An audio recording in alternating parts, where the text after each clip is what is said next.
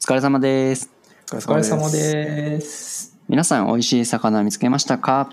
この番組はオンラインコミュニティデベロッパーズ JP 周辺にたむろする野良猫エンジニアたちが近頃流行りのテック系ポッドキャストを肴に話す番組です。えーデベロッパーズ JP とはフリーランスや小さな会社のエンジニアが集ってワイワイしているスラックのことです。えー感想やリクエストはハッシュタグシャープノラキャストまでお願いします。はい感想ね。感海藻、海海藻って聞こえた。感想ですはいはい。はい。はい。はい。じゃあ、あ私、寺田です。杉です。はい、宮本です。はい、はいということで、今日もやっていきましょはい。やっていきます。行きましょう。う。はい。じゃあ、今日は今週というここ2週間なんかいろんなポッドキャストが発掘されたり、なんかいろんな久しぶりのポッドキャストが更新されたりと、なんかすごいポッドキャストの更新多かったなという印象なんですが、まあ、そのあたりと、また最近なんかアン僕らがホスティングしてるアンカーとかあのエピソードの中にもアンカーのアプリ、まあ、ポッドキャスト配信アプリっていうんですかねあまあ聞くこともできるんですけどそれについて話したりとかあと運営者ギルドモサ FM ないなどについて話していければなと思っておりますはいはい。おお、その通りいくか。ちょっと注目ですね。え？いや、ちょっと脱線しないか。漏れるかもしれない脱線。多分脱線はすると思うんで入ってねえじゃねえかというクレームはシャープのラキャストですねはい はい。はいいいですね。というわけで神神対応。はい。というわけでじゃあどっから行こうかな。えー新新うん。ポッドキャスト。はい。じゃあ、新ポッドキャストというか、まあ、僕が観測したポッドキャストで、今まで僕らが聞いてなかったやつの紹介をしていきます。はい。えーっと、まずは、祭りか FM さんですね。はい。松株式会社祭りかさんの方がやられてるポッドキャストのようです。ちょっとツイッターで見た、見かけたんですけど、えー、まだ中身はちゃんと見られておりません。あ、き見てないじゃないな。聞けてないです。しがないラジオさんが出たとかでしたよね、確か。あ、しがないラジオさんに出演されてるあ、方。えっと、しがないラジオのガーミーさんが確かツイートされてて、僕もちょっと見てたんですけど、ちょっとまだ、エピソードまだ聞けてないなるほど。なるほど、なるほど。これも今年の6月から始まってるんですね。おー最近ですね。そうですね。同じぐらい。そうっすね。えーっと、で、あとは、えーっと、タルトくんの日常ポッドキャストっていうやつですね。これは、えーっと、アンカーで配信されてます。えーっと、バックスペース FM の、えーっと、コミュニティのグルドンっていうところで、えー発掘してきました。まだこれもちゃんと聞けてないんですけど、まあ、こういうのをとあるなと認識しています。毎日更新？えー、うん、なんか更新回数は非常に多いですね。今、アンカーでフォローしてるんですけど、まあ、通知がボシボシ飛んでくるけど、まだちょっとちゃんと聞けれてないって感じですね。うんうん。で、次が、深掘り FM。で、この深掘り FM っていうのは、なんか技術的なことを深掘りしていくという、なかなかデッキーな感じのポッドキャストになってます。えーまだ中身を僕は聞けてないんですけど、タイトルからするになんかクイックとか CTF とか、あとはなんだ。うんうんこれ、まあ、その辺ですかね。ちょっと僕が気これになった。確か、うん。やってキャスあのト。前回ゲストに出てくれた S さんが、えっとデベロッパーズ JP のスラあのポッドキャストチャンネルでこれ知ってますかって感じで確か教えてくれたような気がします、うんうん。で僕ちょっと聞いてみたんですけどえっとはいはい。確かに難しいっていう感じでなんかゲストの人を毎回一人呼んで、えっと、コンセプトとしては詳しい人とかうん第一人者を呼んで、その MC の方が教えてもらうみたいな場でやってるらしくて。でなんか聞いてると一応僕一通り聞いたのかな。なんか NTT 系の人が多かった印象でその中のインフラというかなんかそのインターネットのなんか根元の部分、なんていうんですかルーターうんうん。ととか あんまり詳しくないんですけどそこで、ね、大量のネットワークをどうさばっかみたいな話とかなんかそういううんちょっとだいぶ深い話をされていました。はい、面白いいいっすね面白い感じでした。理解できないけど。確かに、杉さん好きそ僕は多分好きな匂いがしているけどまだ聞けてないですね。あと次がアニテック FM。で、これは後、えっと、さっきちょっと運営者ギルドの話これからするよっていう話をしましたけど、運営者ギルドの、えっと、新しくジョインされた方がやってるポッドキャスト。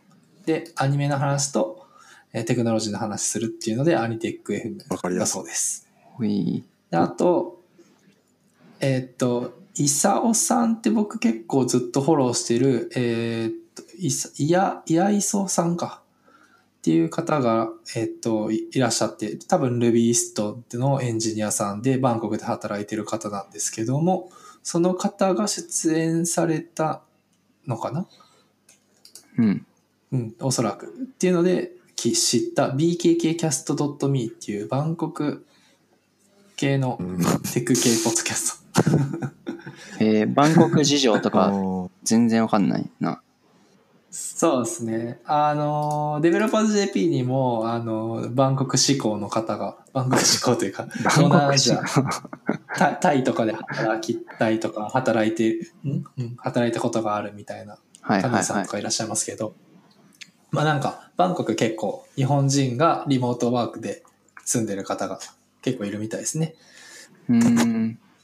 そうなんだやっぱ。その辺で、日本人同士つながりがあるんで、ポッドキャスト始めましたって感じなのかなと。えーとこあと、と、これ前回に紹介してないやつで、えっと、ムクムクレイディオっていう、えーっと、うんえーこれは多分 iOS 系の方々の、あの、ポッドキャストな気がする。うんうん。熊谷さんっていう方がやってらっしゃる。熊谷さんと、えっ、と、なんとかさん。ちょこれ読めないな。漢字が難しくて。プログラミングコードの内から聞こえてくる声に耳を傾けて楽しむラジオっていう。結構昔からやってるんですけど、僕は最近、うんあの、観測範囲に入った感じですね。うん僕はそんなところですかね。はい。なるほど。新規調達は。はい。新規調達。あー 寺田さん、寺田さんもなんか調達しま調達ししたのはすいませんちょっとなんかさっき S さんが深掘り FM を拾ってきてくれたと言ったんですが違う違うかもしれないですね S さんが拾ってきてくれたやつが別にあってえっ、とエッジの立たないええーああ、な、長野の人とのやつか。だったかなエッジの立たないポッドキャストというのを S さんが拾ってきてくれましたあとうんうんもう一つ、なるほど。えーアナザードーンっていうのこれは僕確かあのオーバーキャストで見つけたんですけどえーっとこれもリモート収録でアメリカのどこか の人と日本のどこかの人が、えーやっている 番組でこれ結構昔からやってるっぽくていろんいっぱいエピソードあったんですけど結構内容的には面白くて特にあのプログラミングえーあの義務教育の中でプログラミング教育必須化みたいな話とかされてるやつがあって、えーそこら辺とか面白かった。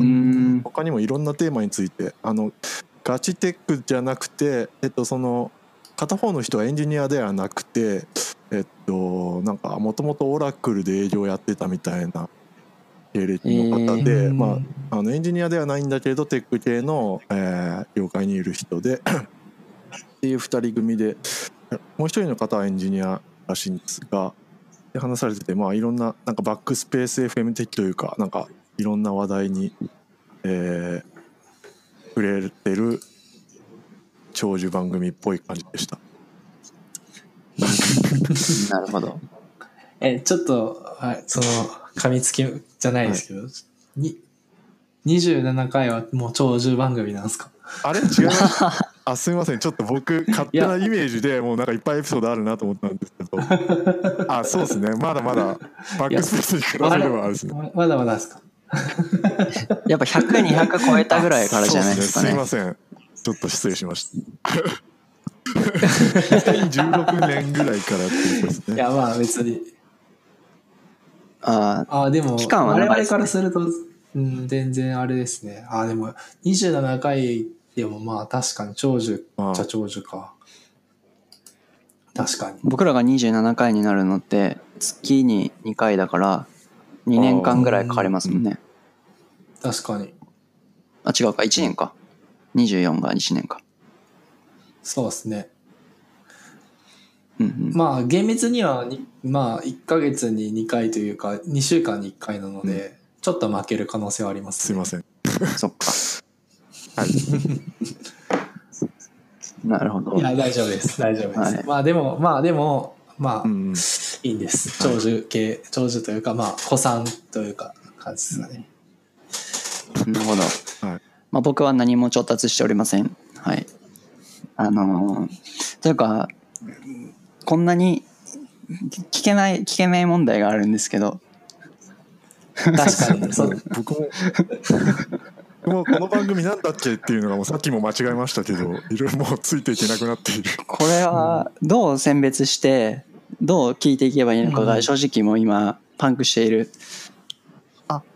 でもとりあえず僕とかはもう一回うんどれでもいいからまあ余裕があればこうタイトル見て面白そうなの聞くでもいいし最新回聞くでもいいけど聞いてみてうまた聞きたいと思えば聞けばいいし。ああなるほど。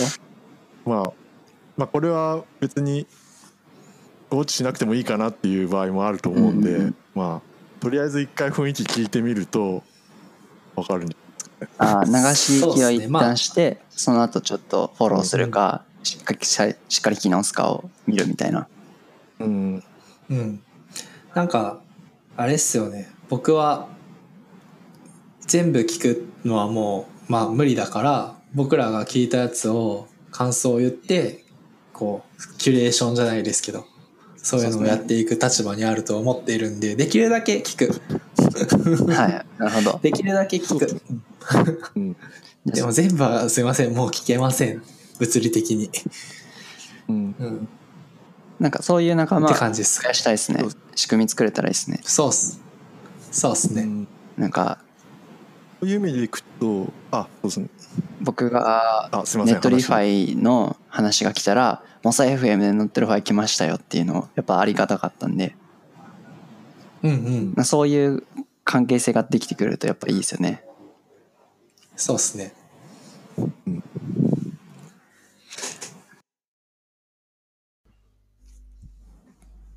はいじゃあちょっとテーマ変わるんですけれどもなんかさっきえっといっぱいありすぎてどれを聞けばいいのか分かんないみたいな話でちょっと、えー思ったんですけど「それはそう」という番組が、えーありましてつい今週、え1年5ヶ月ぶりに新しいエピソードが配信されました。で、うん。前まではこれ結構アニメの話とかが多くて、えっと、僕も一応聞いてたんですけど、まあ、そんなにあんまりわかんない話が多かったので、本当流し聞きみたいな感じだったんですけど、なんか、えっと、今週から、その、エピス、えっと、なんだ、シーズン2という表紙で、こう、今度は自作キーボードについて話すポッドキャストを始めるよみたいな感じで始まったので、なんか急にこう、あ、そうなんだみたいな感じで、僕もちょっと自作キーボード興味あったので、えー面白い番組になりそうだえな。自作キーボードだけについて話してるんですか？そうですね。えーって感じで、まあなんか、だから、とりあえず流し聞きで聞いてたら、急になんかその自分の興味ある内容とかが出てきたりとかもあるんで、まあ、とりあえず流し、しっかり聞こうと思わずに流し聞きしとけば、その自分にとって有益なものっていうのは自然とこう、あの、キャッチできるんじゃないかなみたいなことをさっき言いたかったんですね。なるほど。じゃあ、全然話、そういう方面じゃなくて、進めますけど、自作キーボード何買おうとしえてる、で、自作キーボードなんで、あ、そう。じえっと、自作キーボードにもまあいろいろ、あのーキットがあって、まあそれでやるタイプのものから、もう完全に自分が基盤から作るみたいな部品とああ、か。で多分このやってられ、あのー話されてるビアッコさんとか、その、第1回でゲストにされて出てた方とかは、多分自分で基盤とかで作ってんじゃないかな。なんか、僕まだちょっとそんなににわかなので、まあ僕は、えっと、基本的にハッピーハッキングキーボードを使ってるんですけど、まあやっぱりちょっと、はい。えっと、スプレッドタイプっていうんですか？その、あ、セパレートタイプ。セパレーはいト系です。いいのないかなと思って、エルゴドックスイージーとかいいのかなとか、でも、うん、うんうん。でもどれがいいんだろうみたいなので探してると、まあちょこちょここう自作系のキーボードとか引っかかってくるので、ああ、自作もいいな。僕もちょっと電子工作とかちょっと本当に趣味で、あの、興味はあったりするので、まあ、いいのかなと思いつつ、とりあえず情報だけ入れときたいなっていうぐらいのレベル感です。うん。なるほど。僕も結構、あの、最近、キーボードはどうするべきかっていうのを非常に悩んはいはい悩んですね。今、ハッピーハッキングキーボードを、まあ、2台持ちでセパレートにして使ってるんですけど、かなり珍しいと思います。えーで、まあ、さすがにこう、なんていうんですかね、セパレートはセパレートでも、えっと、肩幅に手を開きたいときと、えっと、肩より狭くしたいときと、あるんですよね。あの、その、その日のコンディションによって。で、完全にカッパみたいに肩幅より広く開きたいときもあるし。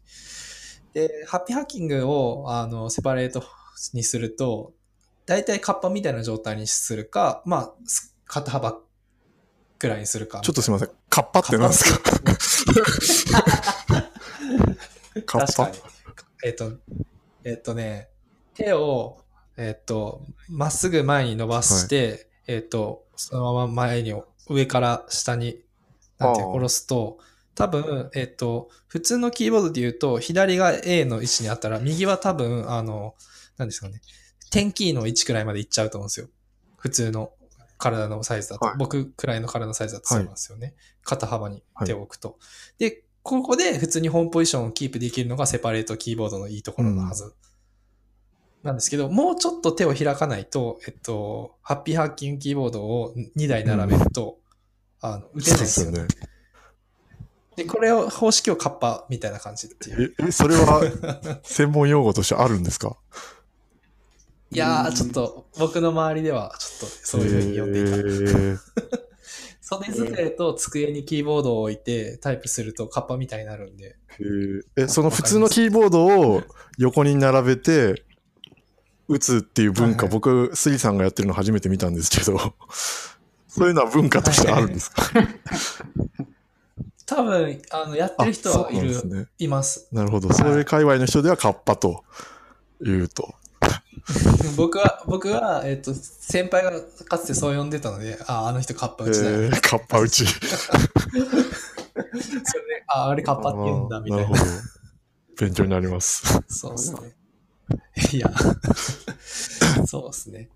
で、まあ、そこが問題視されていてですね。僕もそろそろエルゴドックス EZ がとか、ちょっといろいろ考えてはいたんですけど、エルゴドックス EZ は4万円ちょっとするんですね、確か。うん。で、えーっと、まあ、キーボード付きとしてはですね、静電設定方式じゃない、はい。あのん、キーボードに4万円も払えるかって思いません？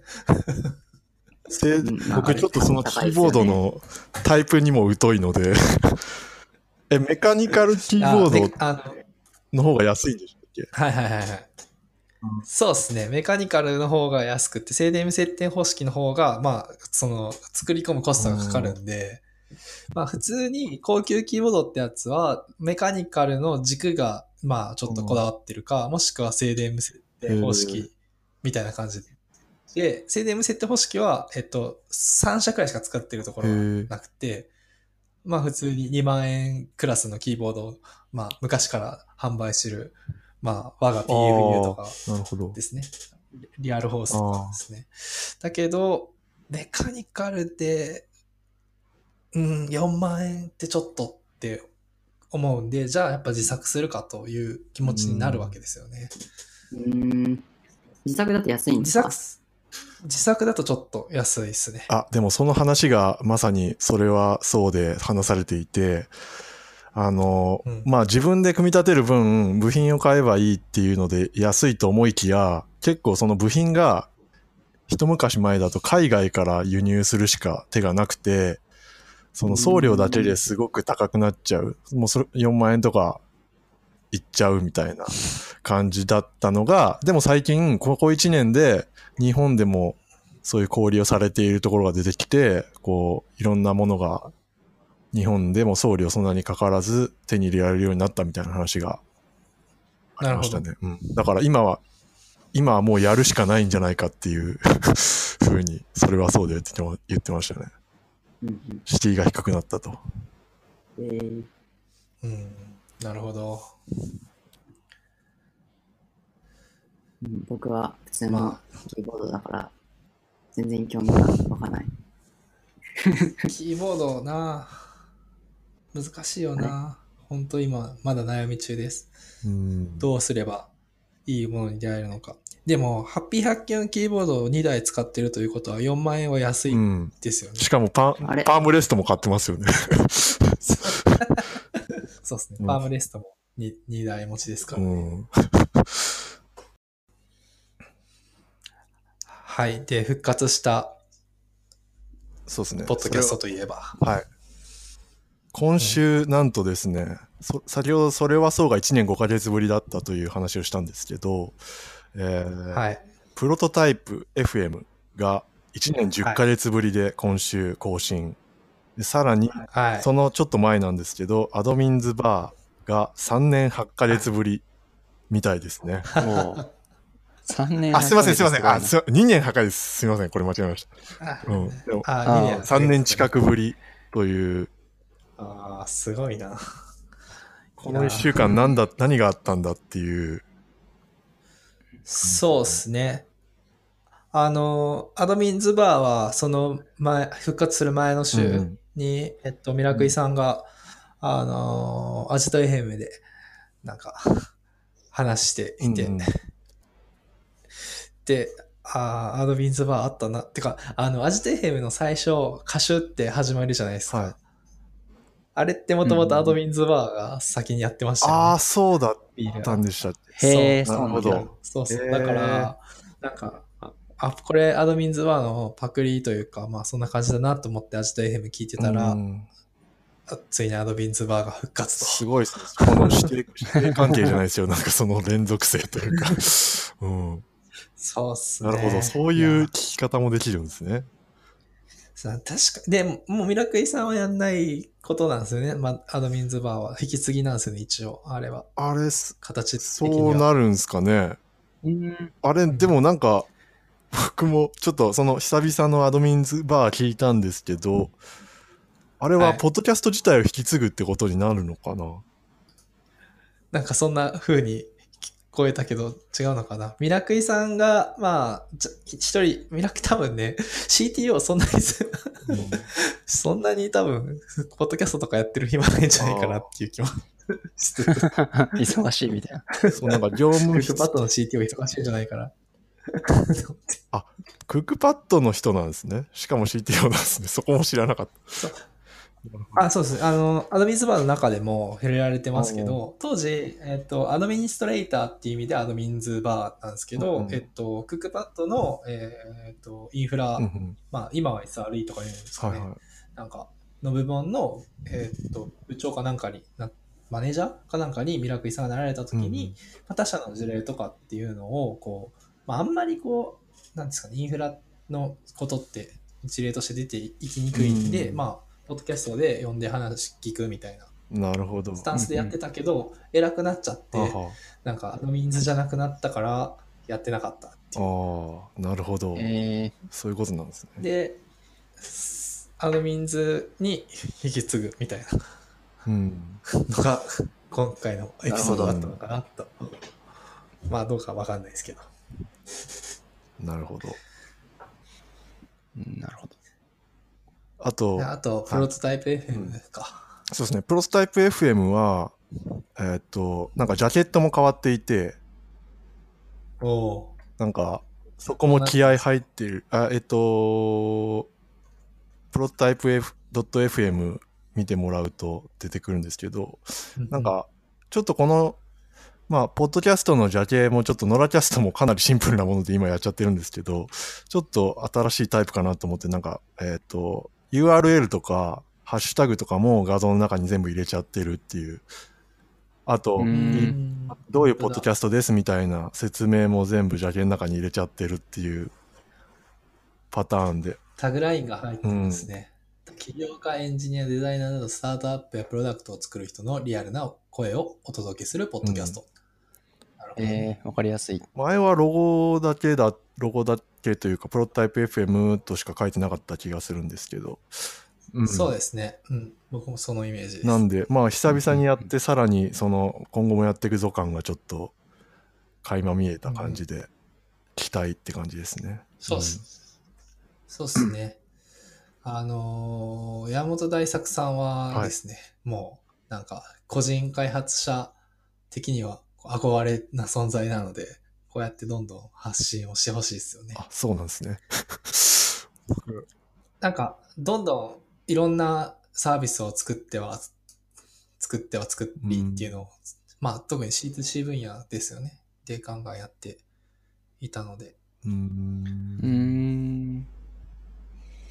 あ、最新回が熱量のあるコミュニティの作り方とか、そうそう意外とそうそうだから興味あるかなと思って、あの、ポッドキャストチャンネルに慣れたんだけど、宮本くんはリアクションがなかったっていう。え、なんか大量に来るからちょっと、目を全然通せなかったっていう。ちゃんとおすすめする場合はちゃんとメンションしとかないともう追えないっていう。うん。なるほど。どっちかっていうと、うーん、うちらみたいなコミュニティというよりかは、えっ、と、うんタイムチケットのコミュニティマネージャーなので、まあ、ちょっとそういう意味では違うかもしれないですね。うんそうですね。はい。で、あの、プロトタイプ FM の、えっと今回の話のコミュニティっていうのは、タイムチケットのコミュニティの話で、なんか僕らが好きなオンラインコミュニティとちょっと違うかなとも思いつつも、まあ共通するところはありそうなんで、まうんうんうん。ああ、なるほど、なるほど。そっちか。うん。あって感じですね。で、えっと、次の話的に言うと、コミュニティの話が出たので、そのまま運営者ギルドの話にああ進みていくかなって感じなんですけど、まあ、我々が所属している、3人が共通して所属しているデベロッパーズ JP は、何ですかね、フリーランスのエンジニアとか、ちっちゃい会社のエンジニアが集まっているスラックコミュニティうんっていう、まあ、一応立て付けはい。で、はい。まあ、やってますよね。で、運営者ギルドっていうのは、えっと、運営者が、まあ、集まってるスラック。なので、プログラマーとかデベロッパーとか、えっと、開発者、えーまあ、関係なくてデザイナーとか、うん。まあ、とにかく、えっと、アドミンしてる人、何かのサービスを、うん。うん。何かのサービスを運営してる人が、えっと、集まってくるコミュニティが運営者ギルドで、えっと、今回、そこで知り合った、えっと、渡辺さんっていう方が、えっと、モサ FM に出演されたんですよ。で、うんそこで運営者ギルドの話をちょこっとしてたので、なんか、あの、オンラインコミュニティって何やねんそれっていう人たちとかにとってはすごい、あの、運営者ギルドの、うーん、良さっていうのが伝わるんじゃないかなと思いますね。なんか、デバッグとかをもう、運営者ギルドのメンバーとかがしたとかあー言って話がって試し書きっていうサービス。うん。なかなか面白くて。で実際、まあ僕も運営者ギルド入ってるんですけど、あの、本当に SEO の話とか相談したらめっちゃ詳しい人いたりとか、アフィリエイトの話とかも相談したらめっちゃ詳しい人いたりとか、まあそれこそ、まあ僕も Rails のコンサルとかでお金取ってるけど、普通になんかそこのコミュニティ質問されたら答えたりするんで、なんか本来だったらお金払わないと教えてもらえないようなことがそこでただで教えてもらえるみたいな状態になってて、なかなか、なかなかすごいですね、運営者ギルドって感じで。まあ、デベロッパー JP も、ね、一緒ですけど、運営者ギルドはちょっと切り口がサービス運営者指定になっているサービス、あ、サービスオンラインコミュニティですね。うん。かなりクオリティ高いですよね。そう、そうですね。ビビってますもん、僕は。ビビってないですけど。いや、ほんとすごいなと思って。うん。あとは、あの、インフラ勉強会とかも、その類ですよね。今、うんあの、オンラインで注目されてるのは。インフラ勉はい。うん。そうですね。あれは毎日勉強会してますもんね。そうですね。あれもうまく仕組み化ができててすごいなっていう感じです。うんその勉強会っていうのはどういうフォーマットでやってるんですか？インフラ勉強会ですか？そう。インフラ勉強会は、えっ、と、ディスコードなので、デディスコードのボイスチャットで、一人の人だけが喋って他の人が聞くみたいなスタイルで、うん。が大体ですね。うん。っていうので、まあ、テーマは、ちょっと僕もが、まあ、えっと、発表がしたことないのでわかんないですけど、毎日誰かしらが喋っていて、カレンダー毎日埋まってるみたいな感じですね。へえ。はい。すごいな。何喋、何喋ってもいいし、なんか、聞きたい人と、えっと、やりたい人がいれば、とりあえずできるみたいな感じでう。ん。だから、インフラ勉強会って書いてあるけど、そんなにインフラじゃないことも普通にたくさんあるんですね。そうですね。え、なんかインフル、あえっ、と、なんかフロントエンドの話とかもあるっていう感じ？フロントの話もあるかもしれないですね。ちょっと見てないですけど。うん全然やっても問題はないはず。はい。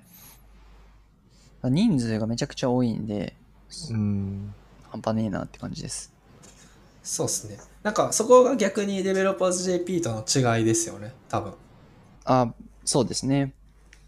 なんか、デベロッパーズ JP はもっと狭くて小さくて人数が、まあ、まあ、言っても何人いるんですか、今？今はですね、何人なんでしょうね。あれ？40人ぐらいいますね。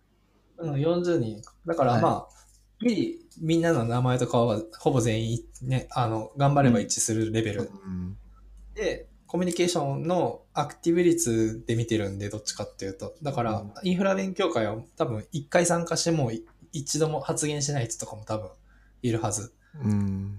うん、うんうん。放置されてるアカウントも多いはず。だけど、なだから、なんていうんですかね。一歩を踏み出した人はすごい残っていけるけど、なんか、デベロッパーズ JP は無理やり一歩踏み出ささせられるんで、うん。そこが違いですよね。そうですね。最初僕が寂しくて始めたので、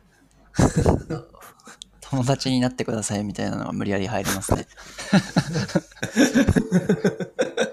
はいそう、まあ、それがちょっとえめんどくさいって人はインフラ勉強会とかの方がいいかもしれない。そうですね。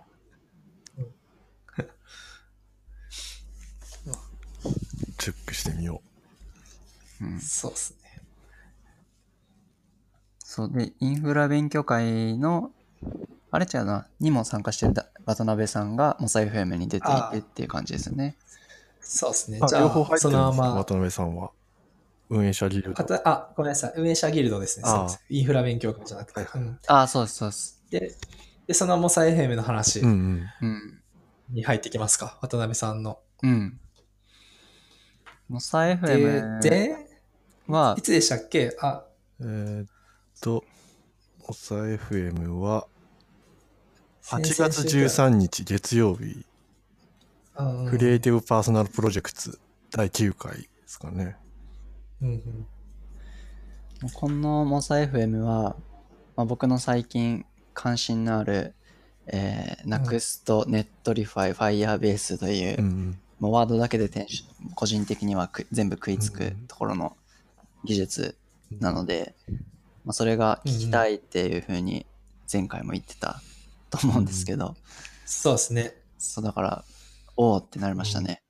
で、まあでもそこはそんな技術的なことというよりは、まあそれを使って作られた試し書きっていうあのサービスですね、それについて話されていて、まあ、それがどういう形でスタートしたのかとか、例えばリツイートが何回行ったら作り始めるよみたいなのとか、まあ、ライセンスが大変だったよとか、うん。まあ、そういう話とかが割と,、えー、と話されていてなるほどなっていう、うん。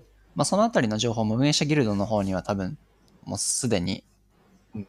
えー、と流れてたので、まあ、知ってたことではあるんですけど、まあ、そういうのがポッドキャストで聞けてなんかあこうやっぱいいなっていうふうに思ってはいるんですけどね。など。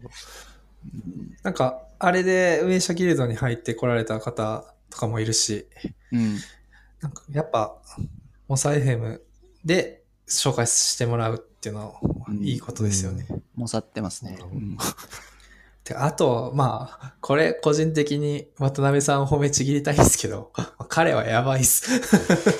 どういう？渡辺さんは。僕も結構大しあの一回も会ったことないんですけど 結構すごいというかあの考え方もすごいいいなっていうのでなんかビューを使ってる理由は、HTML と CSS だけあが一番の理由だみたいなスコープで書き始められて、えーパグとかが一発でピュッて使えるところがいいみたいな。JS の部分とは関係なくていいみたいな。実は僕もそういう考えだったりとかでビュー使ったりとかしてたので、なんかいちいちつぶやきが、そうそうそうそうってことばっかりでちょっと困っちゃうっていう問題が発生しております。あはとは、まあ、技術的にもそういうなんか着眼点がすごいいいかもしれないですけど、あの、個人的にはあスピード感がやばい。い、確かに、確かに。試し書きも1ヶ月半とかでね、そうですすね。多分。なんか技術だけだったらわかるけど、そのライセンスの確認とかそういうの含めてそれができるっていうのが本当すごいなっていう、思いますね。うんでしかも、渡辺さんがその試し書きをリリースする直前に、あの、ワールドカップの、はいはいあの、ワールドカップがあったじゃないですか。はいはい。あのあのタイミングで、ナクストで、えっと、えーうんフォーメーション、はいはいあの、は、サッカーの。あれを、なんかフォワードとか、ミッドフィルダーとかディフェンダーとかの予想スタメンを、こう、ポチポチやって、うんで、ツイッターの画面にシェアするっていう、ツイッターの OGP でシェアするっていう、なんか、あの、なんかそのアプリを、なんか、一瞬で作ってて、へなんかえ一週間くらいでリリースしてて、それを。すごい。なんか、試し書きやってるって聞いてたんだけど、そっちもリリースしちゃうみたいな。なんか、マジで、みたいあの界隈のスピード感が、なんか一桁違う感じがしますよね。な。そうっすね。何が一桁ってなんだって感じではありますけど。へえそうなんだはい。うん。そう、はい。うんちょっとその人自体はフォローしてなかったですけどこのなんだっけビュー本書かれてますよねビューえビューファイアベースの、はい、本書かれてます。そうです。Vue.js と Firebase で作るミニウェブサービス。これちょうど最近、前になんか、ちょっと書籍化されるから、電子版安くするよみたいなのを、うんうん、確か杉さんが貼っつけてくれてて、ああ、じゃあ買っとこうと思って買ってたのをちょっとよ読めてなかったので、最近読み始めてやってたところですね。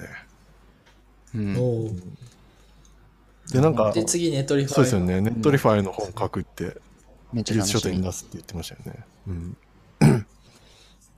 もう、フロントエンドの人は全員追った方がいいですね。そうなんですね。フォローして偏 見ですね。僕は、いや、なんか、まあ、ででも、なんだろうな。あのスピード感は多分、出せないちょ。っとやそっとじゃ真似できないと思うんで、はい。追っといた方がいいです。うん絶対。まあ、多分あれ、あの、この前、顔が写真で出てたんですけど、記事もインタビュー受けてて、うんやっぱ髪が、はいはい髪がすごい長かったっていうのを僕初めて知って、えー僕も寄付し髪を寄付しようと思いました。どういうこと？多分、髪が長かった。皮膚 すいません。本当にどうでもいい情報でございます。いや髪がすごい長くて、あの、サラッサラなんですよね。はい。で、きもうすぐ寄付できるよって。あの、髪って寄付できるんですよ、ロン毛だと。あー、あの、髪。カツラを作る。そう、それができるよって言ったから、僕もちょっと、あの、ロン毛のはい、下っ端として、ちょっと、はい、頑張って伸ばそうかなところまでとは思っております。っていう、はい。はい、もうすぐ影響受けちゃうんで、はい。えはい。という、あまり ためにならない情報でした。はい。じゃあそのとこですかね。まあ、そういう意味で、モサ FM はその回はおすすめですね。はい。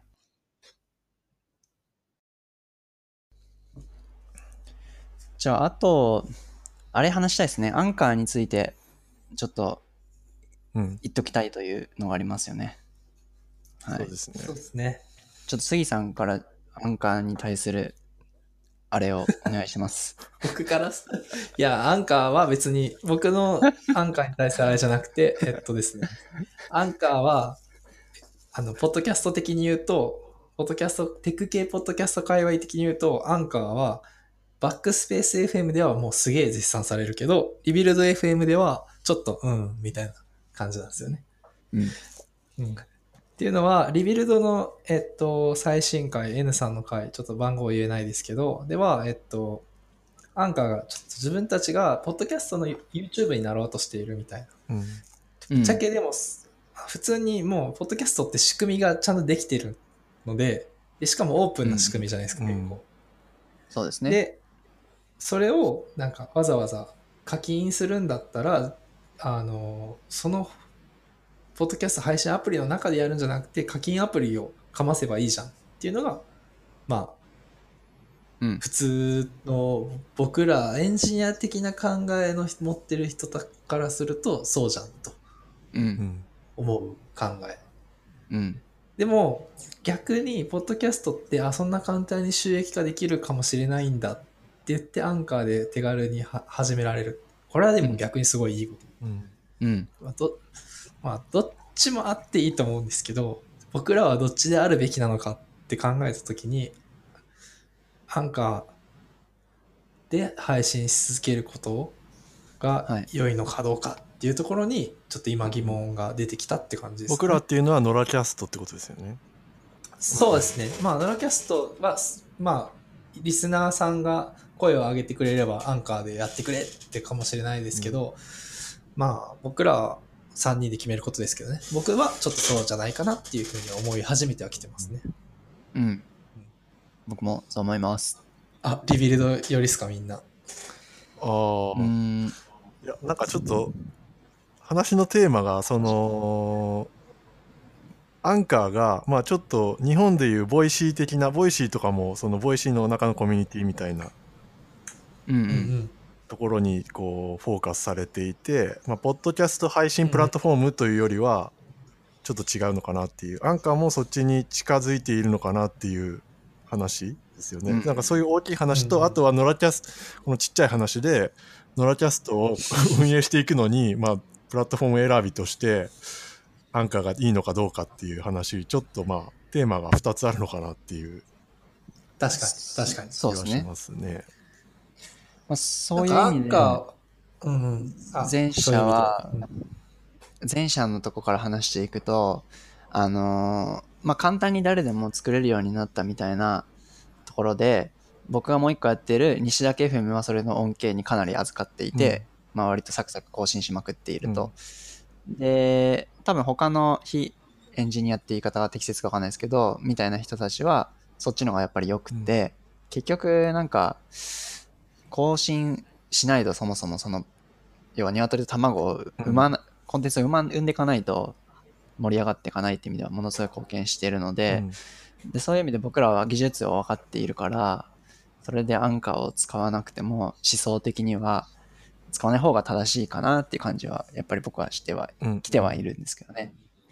うん、なので、まあ、これがなんかブロックチェーンちょっと全然関係ない話ですけどブロックチェーンとかでなんか全然分かってない人はあんまり使えないみたいななんていうんですかね。結局取引所に置きっぱなしにしちゃうみたいなのうん。とかって取引所同士だったらブロックチェーンかまさずになんかやり取りできるよねみたいななんですかね。分かってないとそれちゃんと技術を使えないよねみたいなところってどうしても発生するので、うん。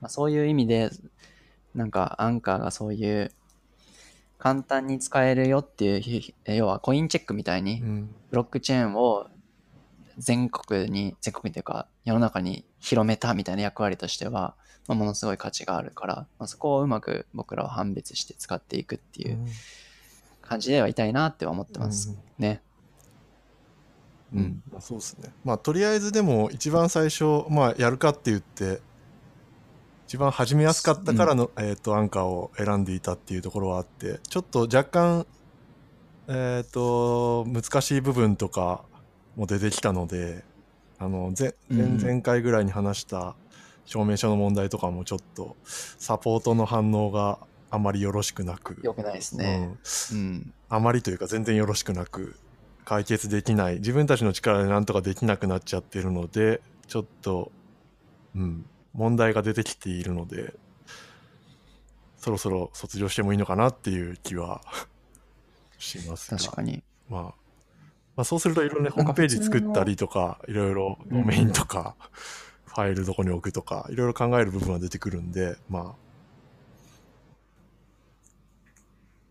うん。なんか、ポッドキャストの、なんか、ファイルをホスティングするのと RSS を吐き出すだけだったら、なんか、すごい簡単にサービス作れそうな気もしますけどね。ああアンカー以外のサービスが出てきてもいいんじゃないかっていう。うん、ううんんあの、録音とかはちょっと難しいか。まあでも難しいって言っても、まあ録音して、ね、やるだけだから。う。うんん録音だけ、そうですね。まあ、あと、アンカーが便利だなと思うのは、まあ、完結できないんですから、今問題にはなってるんですけど、まあ、全部の配信を自動でやってくれる？Apple と Google とか Spotify とか、 Castbox、うん。うん Overcast とかが一括でピッてこう、全部やってくれるので、あれ？そのあたりが楽なんですけど、うん、あれって RSS フィードを登録するっていうことをしてくれてるのかな？あれちょっとよく分かってなくてなんか登録することをしてくれてるはずですね。一回登録しちゃえばいいはずだよね。そうです。だからそれぞれをちゃんと漏れないようにやった方がよくって、まあそれが、まあ普通の人っていうか、あまあその辺を意識してない人は配信できないので、そういうことをしっかりやってくれるっていうのがいいなっていうのがあって、ただ、でもそれは、代替があっても良さそう。ボイスメッセージとか課金の部分とかは、アンカーしかできないっうんていうか、アンカーがまあできることだけど、なんか、そんなに難しいことはやっていないので、うん。なんか、一個、ポッドキャストシステムを、例えば、ノラキャスト用にポッドキャストシステムを普通に作って、うんそしたら、そのサービスを他の人たちにも開放することができるのではないか。うんあ、録音部分も含めてってことですよね。あ録録音はまあ、最初はスコープ外しちゃってもいいじゃないですかね。例えば、全キャスターでやっとったものをここに上げてくださいとか。ああ、なるほど。それだったらできそうですよね。S3 の無料枠ってどれぐらい置く置けるんですかね？ああ、ちょっと計算してみないとわからないですね。結構僕最初は、でもうん S ファイル置き場としてアンカーはいいのかなと思ってたんですよね。なんかその多分 CDN とかちゃんとやってくれてんのかなっていう、そこら辺を自力でやるのちょっとめんどくさいのかなと思ってたんですけど、S3 で確かにそれはあるかもしれない。S3 にポコッと置くだけだったら、でも CDN ってポッドキャ、ポッドキャストにおいて重重要なんですかね？そんな重要じゃない。ダウンロード時間早まるですか？うん。うんそこ重要なのかなとか思ってたけど、まあちょっとどこまでやるかっていう話。CDN じゃなくて、ファイルストアじゃなくて、S3 って CDN じゃなくて、ファイル置き場あって考えたら、CDN とは言わなくて、ただのうん。大きいファイルを置ける場所う。うんん。が多分、うん、なんか S3 みたいなところがいくて、それをまあ代わりに、えっ、と、 Dropbox 使ってもいいし、えっ、と、なんだっけ、うん。うん。うん、なんか使ってもいいし。S3 ってそんな早くないんですかね？SA そんな早くないっすね。うん。うん Dropbox でもいいくらいですよね、それで言うと。あ、 Dropbox 置いて、そのリンクをうん。なんか入れてもらうってことですか？そそうですね。RSS から Dropbox を配信する。いけるかわかんないですけど、そのマルチ、えーサイト的な、クロスオリジン的な感じでなっちゃうから、ポッドキャストアプリがちゃんとする。なるほど。動くかちょっとわかんないですけど、うん。確かに。だからファイル大きい、おでかいファイルを置くっていうのはめんどくさいからやりたくないんですけど、あの、個人開発者的には、ユーザーがでかいファイルをアップロードできるっていうのは嫌なんですけど、だけど、でかいファイルの置き場所が自分たちのサービスの外にあるのであれば、対して RSS を生成するだけ、そんなうん難しくないポッド。キャスト配信サービスを作るにあたっては確かに、うん。まあ、そこは自分のアカウントでなんか用意して紐付けてねみたいなうんうん。そうそうそうそう。そうっすねあ、やり、作りますか？あまたち全然違う方向に欲しい機能うん、欲しい機能がいろいろあ役って そうっすよねおやってキャストをさらにやってキャストをラップしてこのサイトの部分はやってキャストでとか。なのかな。あーやってキャストだとは、えっと、やっと、やってキャスト RSS を出すところまではやってくれるんですけど、登録とかやってくれないですよね。あでもホームページ作る部分はなんか GitHub ページズでホームページ作るところまではやってくれてたような。うんうん。そうですね。そこは、そこはまあ別にそんなにね、あの、別に、あの、じゃなくてもなやってキャストうんうんうん。じゃなくてもいいかも。やってキャストのテーマがあってもいいかもしれないですけど、うんうん。やってキャストみたいな見た目にする。いや、うん。最強のポッドキャストクライアント欲しいんです。クライアント？クライアント、クライクライクライアント、あ、クライアントっていうか配信アプリか。うん。はいあ、アプリというかサーバー？配信サーバーですね。うんさうん、仕組み？サーバー？サービスにはなるんですか、ウェブ、要はアカウント持って自分のところにうん。アップすると、それが配信フィードが出てくるっていううん。ことですよね。そうですね、そうですね。一番シンプルな仕組みでいくと。うん。じゃあ、ノラノラキャスいやートアンカーお願いします。卒業の話からさらに話が進んで、やってキャストとりあえずやりますか つって。うん、やってキャストありだと思うんですけどね。やってキャストって GitHub に基本的にファイルを置くノリですよね。そうですね。最初は。うん。はい。あれ場所変え、あれのストアを変えれるんであれば、後から自由に、やってキャストやっぱやめたっていうふうにもできるし。うん、うんうん。そうっすね。yattecast、Netlify にあげますかうん、 yattecast Netlify がまあ一番シンプル。GitHub でもいいですけど。いや、 Netlify で。信者がいる。だったら、や、だったら、 Jekyll でいいいいんすか？ああ、 Jekyll か。あ、じゃあ変えましょう。え、あるんじゃないですか ?NAXT 製のやってキャストとか作ってないのかな誰か。あの、ソースネあがーそうだオープンソそうだースですね。うんうん。あーナクスト製で。そうっすねをちょっとフォークして。パクる？うん。フォーク。うん。うん。まあ、ちょっと。結構僕はファイル置き場がどこがいいんだろうっていうのが、そこがネックなのかなと思ってたんですけど、S3 で置ければ、まああー S3 とかで結構ファイル容量大きくなるじゃないですか。そうですね。増えてくると。こら辺がクリアそうですね。うん。課金してもらいましょう。ドロップボックスとかで、 Dropbox とかでいいんじゃないですか。ドロなんかただを。S3 のキーを入れて、キーを入れて自分の S3 に入るみたいな仕組みあじゃそういうダメなんですかのをイメージしてるんだけど、え、自分で取ってくれもらうってことでしょ？はい。え、ちょっと待ってください。これ個人でそのサービスだけ作ろうと、あ、その、さノラキャストのサイトだけ作ろうとしてます？それともサービスとしてそれを運営しようとしてます？まああんまりどっちも、どっちで、最終的にはサービス。でもない。サービス、サービスだったら、多分、あの、僕がこの S3 のファイルストアは、まあだから、えっ、と、例えば第1話の、えっと音声ファイルはここにありますっていうのを入力させて、そしたら RSS が出てくるみたいな。はいはい。いや URL をコピーして、各自コピーして。URL を、そうですね。っていうのと、あとは、えっと、うちでホストもできますよっていうのも選べるのが一番良さそう。んまあちょっと一旦そのうん配信サービスを作るっていうところからノラキャストの